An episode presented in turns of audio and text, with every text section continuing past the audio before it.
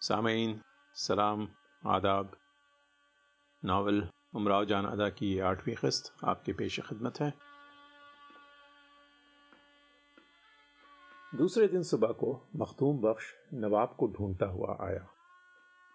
मालूम हुआ कि रात को भी उसके मकान पर नहीं गए। शाम को उनकी वालदा की मामा, वही बुढ़िया जो एक दिन खानम के पास आई थी, रोती पीटती आई। उससे भी यही खबर मिली कि नवाब का कहीं पता नहीं है। बेगम साहब ने रोते रोते अपना अजब हाल किया। बड़े नवाब सख्त मुतफक्र हैं। इस वाक्य को कई दिन गुजर गए, और नवाब छब्बन साहब का कहीं पता नहीं मिला। इस वाक्य के चौथे, पाँचवें रोज छब्बन साहब की अंगूठी नखास में बिकती हुई पकड़ी गई। बेचने वाले को अली रजा बेग कोतवाल के पास ले गए। उसने कहा, मुझे इमाम बख्श साखी के लड़के ने बेचने को दी है। इमाम बख्श साखी का लड़का तो ना मिला, खुद इमाम बख्श पकड़ बुलाया गया। पहले तो इमाम बख्श साफ़ मुकर गया कि इस अंगूठी को नहीं जानता। आखिर जब मिर्ज़ा ने खूब डांटा और धमकाया तो कबूल दिया। हजूर, मैं लबे दरिया लोहे के पुल के पास हुक्का पिलाता हूँ। जो लोग दरिया नहाने जाते हैं, उनके कपड़ों की रखवाली करता हूँ। पाँच दिन का ज़िक्र है, एक शरीफ जादे कोई बीस बाईस बरस की उम्र होगी, गोरे से थे। बहुत खूबसूरत नौजवान थे। सरे शाम पक्के पुल पर नहाने आए। कपड़े उतार के मेरे पास रखवा दिए। मुझसे लुंगी लेके बांधी। खुद दरिया में कूद पड़े। थोड़ी देर तक नहाया किए, फिर मेरी नज़रों से ओझल हो गए। और सब लोग दरिया से नहा नहा के निकले। कपड़े पहन पहन के अपने घरों को रवाना हो गए। वो साहब ना आए, मैं ये समझा कि किसी तरफ़ पैरते हुए निकल गए होंगे। बड़ी देर हो गई। मैं इस आसरे में कि अब आते हैं, अब आते हैं, पहर रात गए तक बैठा रहा। आखिर को मुझे यकीन हो गया कि डूब गए। अब दिल में ये सोचा कि अगर किसी को खबर करता हूँ तो झगड़ों में फंस जाऊँगा। खंचा खंचा फिरूँगा। इससे बेहतर है कि चुप हो रहूँ। उनके कपड़े उठा के घर ले आया जेब में से ये अंगूठी निकली और एक और अंगूठी है, उसमें खुदा जाने क्या लिखा है। मैंने मारे डर के आज तक किसी को नहीं दिखाई। मैं तो इस अंगूठी को भी ना बेचता, मगर मेरा लड़का शहदा हो गया है। वो चुरा के ले आया। मिर्ज़ा अली रजा बेग ने दो सिपाही को कोतवाली से साथ किए। वो अंगूठी और कपड़े उसके घर से मंगवाए। अंगूठी मोहर की थी। मिर्ज़ा अली रजा बेग ने बड़े नवाब को इस सानहे की खबर की। कपड़े और दोनों अंगूठियाँ घर भिजवा दी। इमाम बख्श को सजा हो गई। बिस्मिल्लाह। हा हा, आखिर नवाब छब्बन साहब डूब गए ना। मैं तो सच कहूँ, अम्मा जान की गर्दन पर उनका खून हुआ। मैं, अफसोस, मैं तो उसी दिन दिल में खटक गई थी। इसलिए उस दिन उनके साथ उठी थी कि कुछ समझा दूँ, मगर वो जीने से उतर ही गए। बिस्मिल्लाह। इनके सर पर कजा सवार थी। खुदा गारत करे बड़े नवाब को, न उनको जायदाद से बेहक करते, न वो अपनी जान देते। मैं खुदा जाने माँ का क्या हाल हुआ होगा। बिस्मिल्लाह। सुना है, बेचारी दीवानी हो गई हैं। मैं। जो ना हो कम है, यही तो एक अल्लाह आमीन का लड़का था। एक तो बेचारी रान बेवा, दूसरी ये आफत उनके सर पर टूट पड़ी। सच पूछो तो उनका घर ही तबाह हो गया। रसवा। तो नवाब छब्बन साहब को आपने डुबो ही दिया। अच्छा इस मौके पर एक बात और मुझे पूछ लेने दीजिए। अमराव, पूछिए। रसवा, नवाब साहब पैरना जानते थे या नहीं? उमराव क्या मालूम? ये आप क्यों पूछते हैं? रसवा, इसलिए कि मुझे मीर मछली साहब ने एक नुक्ता बता दिया था कि जो शख्स पैरना जानता है, वो अपने कसद से नहीं डूब सकता। कुछ उनको इम्तहान वफा से अर्ज़ न थी। कुछ उनको इम्तहान वफा से अर्ज़ न थी। एक जारो नातवा के सताने से काम था। मिर्ज़ा रसवा साहब, आपको किसी से इश्क भी हुआ है? रसवा जी नहीं, खुदा ना करे। आपको तो सैकड़ों से इश्क हुआ होगा। आप अपना हाल कहिए। ऐसी ही बातें सुनने के तो हम मुश्ताक हैं, मगर आप कहती ही नहीं। उमराव। मेरा तो रांडी का पेशा है, और ये हम लोगों का चलता हुआ फिक्रा है। जब किसी को दाम में लाना चाहते हैं, इस पर मरने लगते हैं। हमसे ज़्यादा किसी को मरना नहीं आता। ठंडी साँसें भरना बात बात पर रो देना दो दो दिन खाना ना खाना, कुएँ में पैर लटका के बैठ जाना, संख्या खा लेना, ये सब क्या जाता है? कैसा ही सख्त दिल आदमी क्यों ना हो? हमारे फरेब में आ ही जाता है। मगर आपसे सच कहती हूँ कि न मुझे किसी को इश्क हुआ, न मुझे किसी से। अलबत्ता बिस्मिल्ला जान को इश्कबाजी में बड़ा मलका था। इंसान तो इंसान फरिश्ता इनके जाल से नहीं निकल सकता था। हज़ारों इनके आशिक थे और वो हज़ारों पर आशिक थे। सच्चे आशिकों में एक मौलवी साहब कबला का भी चेहरा था। ऐसे वैसे मौलवी न थे। अरबी की ऊँची ऊँची किताबों का दर्श देते थे। दूर दूर से लोग उनसे पढ़ने आते थे। माखूलात में इनका मिसल व नज़ीर न था। जिस जमाने का मैं ज़िक्र करती हूँ सिंध शरीफ सत्तर से कुछ ही कम होगा। नूरानी चेहरा सफ़ेद दाढ़ी सर मुंडा हुआ इस पर अमामा अबाय शरीफ असाए मुबारक। इनकी सूरत देखकर कोई नहीं कह सकता कि ए, कि आप एक छटी हुई शोख नौजवान रंडी पर आशिक हैं। और इस तरह आशिक हैं। एक दिन का वाकया अर्ज़ करती हूँ, इसमें किसी तरह का मुबालगा ना समझिए, बल्कि सही सही है।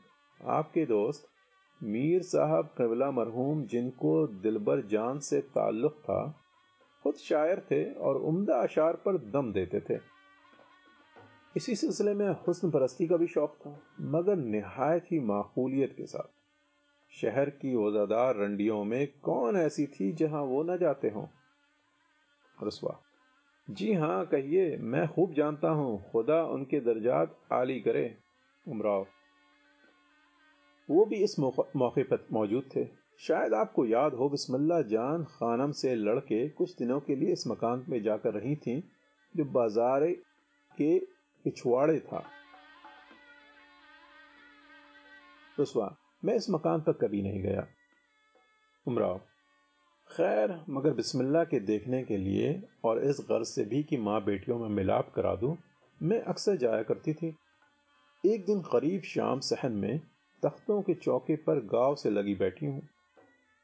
मीर साहब मरहूम उनके करीब तशरीफ़ रखते हैं। मौलवी साहब कबला दुजानू बैठे हुए हैं। उस वक्त उनकी बेकसी की सूरत मुझे कभी न भूलेगी। जैतून की तस्बी चुपके चुपके या हफीज या हफीज पढ़ रहे हैं।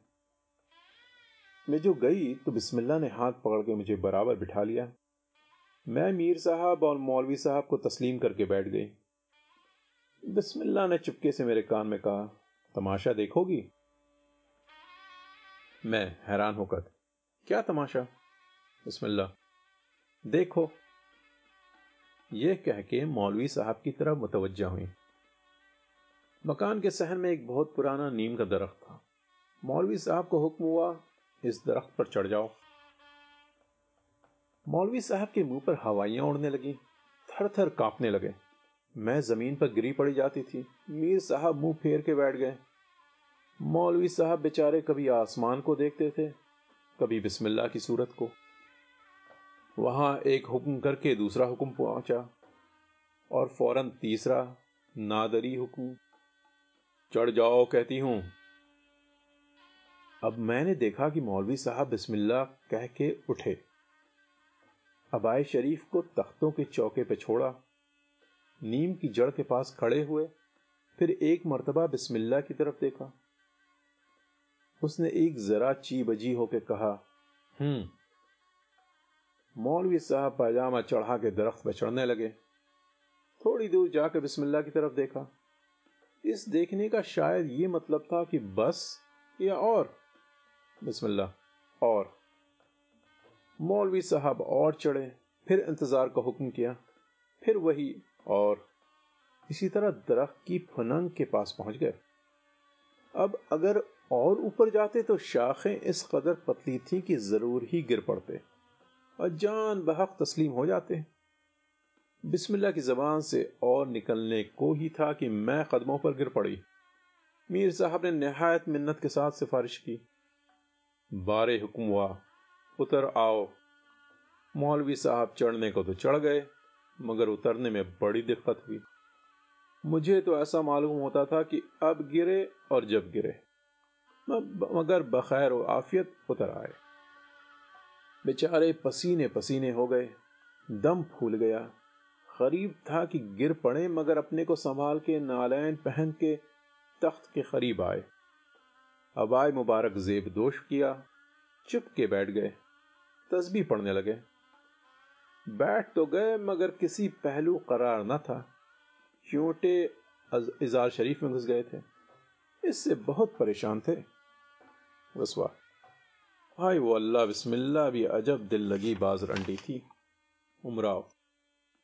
दिल लगी का क्या ज़िक्र है? वो बेदर्द चुपकी बैठी थी। तबस्सुम का असर भी चेहरे पर न था।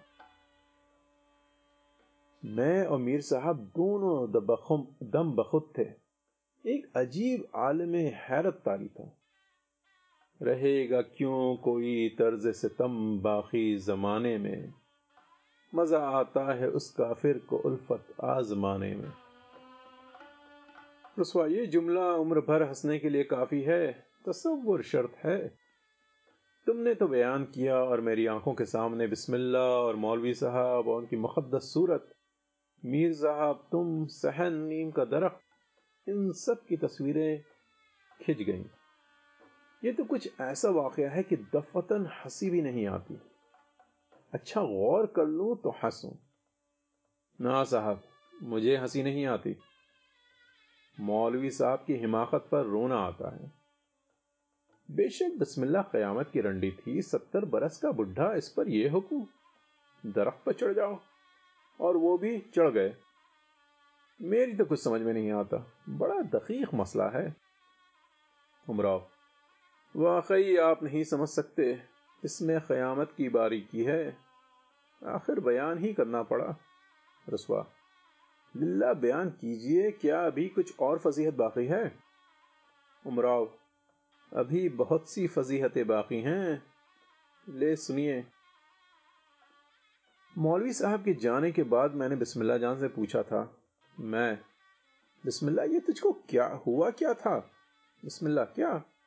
मैं, सत्तर बरस का बुढ़ा जो दरख्त पर से गिर पड़ता तो मुफ़्त में खून होता। बिस्मिल्लाह, हमारी बला से खून होता। मैं तो इस मुहे बुढ़े से जली हुई थी। कल मेरी धन्नों को इस ज़ोर से देव पटखा की हड्डी पसली टूट गई होती।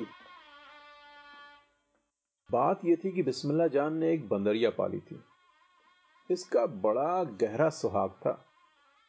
जरा इसके ठाट सुन लीजिए। अतलस की घंघरिया, कामदानी की कुर्ती, जाली की ओढ़नी, चांदी की चूड़ियाँ तोक घुंघरू, सोने की बालियाँ जलेबियाँ इमरतियाँ खाने को। जब मोल ली थी तो मुई जरा सी थी। दो तीन बरस में खूब खा खा के मोटी हुई थी। जो लोग जानते थे वो तो खैर। अजनबी आदमी पर जा पड़े तो घिग्गी बन जाए। ज़ोर भी इतना था कि अच्छे मर्द का हाथ पकड़ ले तो छुड़ाए न छुटे। जिस दिन मौलवी साहब नीम पर चढ़ गए, चढ़ाए गए हैं, उससे एक दिन पहले का ज़िक्र है कि आप तशरीफ़ लाए। तख्तों के चौके पर बैठे हुए थे कि बिस्मिल्लाह जान को मस्खरापन सूझा। धन्नों को इशारा किया। वो पुश्त से चुपके से आई और अचानक के मौलवी साहब के कंधे पर जा बैठी। मौलवी साहब ने जो मुड़ के देखा, बेचारे घबरा गए, ज़ोर से झटक दिया। ये तख्त के नीचे गिर पड़ी। या मैं तो जानती हूँ खुद चली गई होगी। मौलवी साहब पर खुखियाने लगी।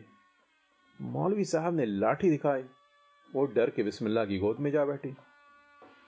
बिस्मिल्ला ने उसे तो चुमकार कर दुपट्टे का आंचल उड़ा दिया और मौलवी साहब को खूब दिल खोल को कोसा गालियाँ दी।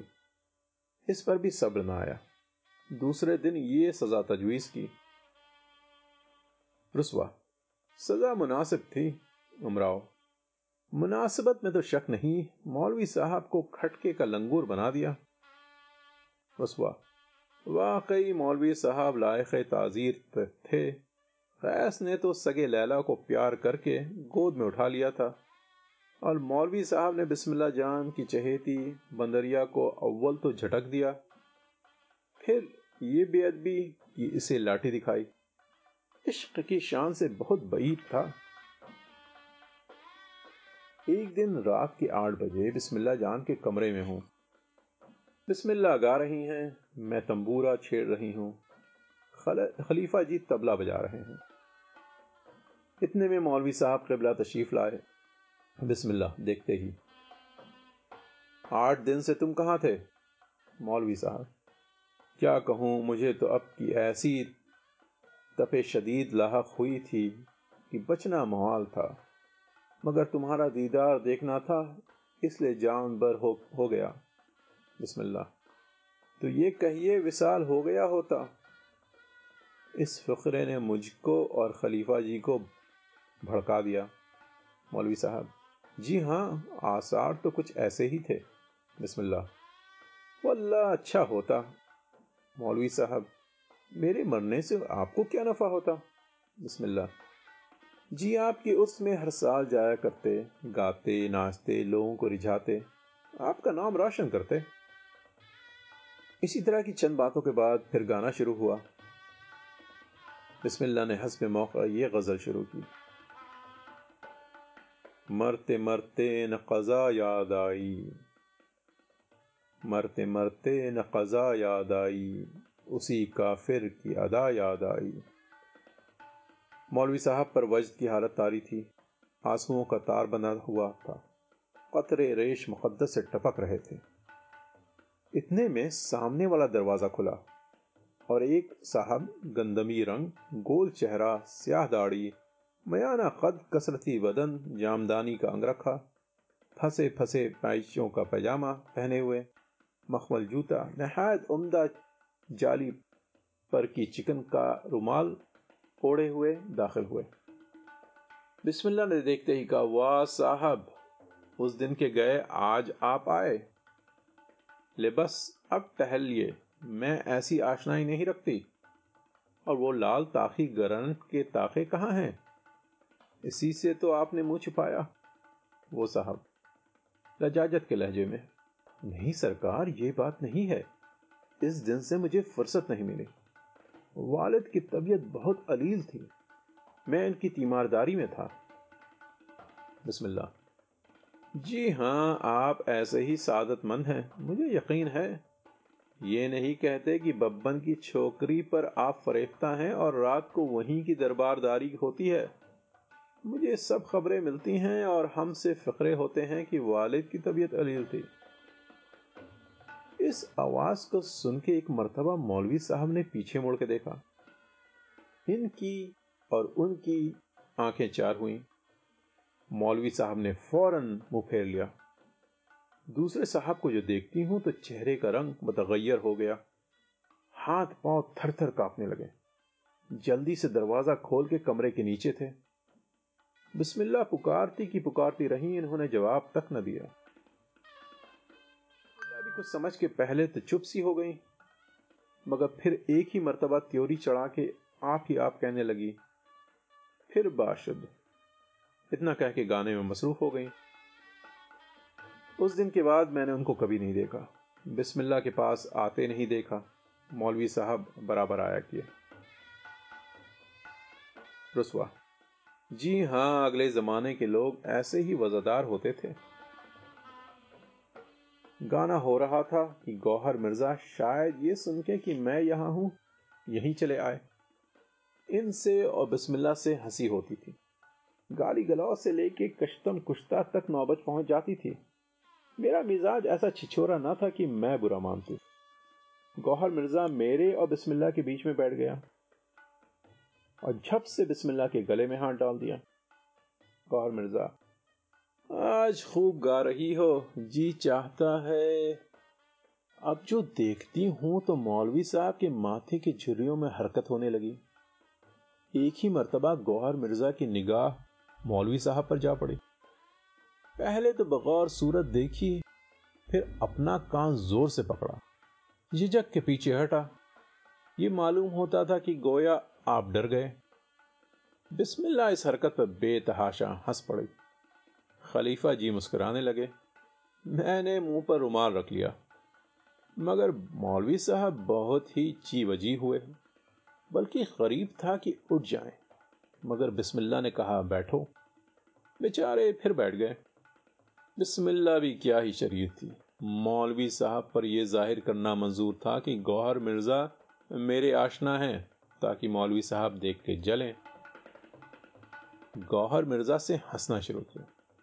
बड़ी देर तक मौलवी साहब को इस धोखा में रखा और इनका वो हाल जैसे कोई अंगारों पर लौट रहा हो। भूल से जाते हैं। मारे हँसी के मेरे पेट में बल पड़ जाते हैं। आखिर मौलवी साहब की बेकसी पर मुझे रहम आया। मैंने भांडा फोड़ दिया। इसमें बिस्मिल्लाह मुझसे नाराज़ हो गई। मैंने गौहर मिर्ज़ा की तरफ़ मुतवजा होकर कहा, ले बस, अब मनचलापन कर चुके, चलो। अब मौलवी साहब को माल जब मालूम हुआ हो गया कि मिर्ज़ा से मुझसे रस्म है बिस्मिल्लाह से कोई वास्ता नहीं। बहुत ही खुश हुए। बाछें खिल गईं रसवा। मौलवी साहब तो पाक मोहब्बत न थी, थी ना? उमराव पाक मोहब्बत थी रसवा। फिर इनको जलना नहीं चाहिए था। उमराव वाह क्या पाक मोहब्बत में रश्क नहीं होता? होता है। बस रसवा तो पाक मोहब्बत ना होगी, उमराव। अब ये इनका ईमान जाने, मैं तो यही समझती थी। सामी बाकी आइंदा।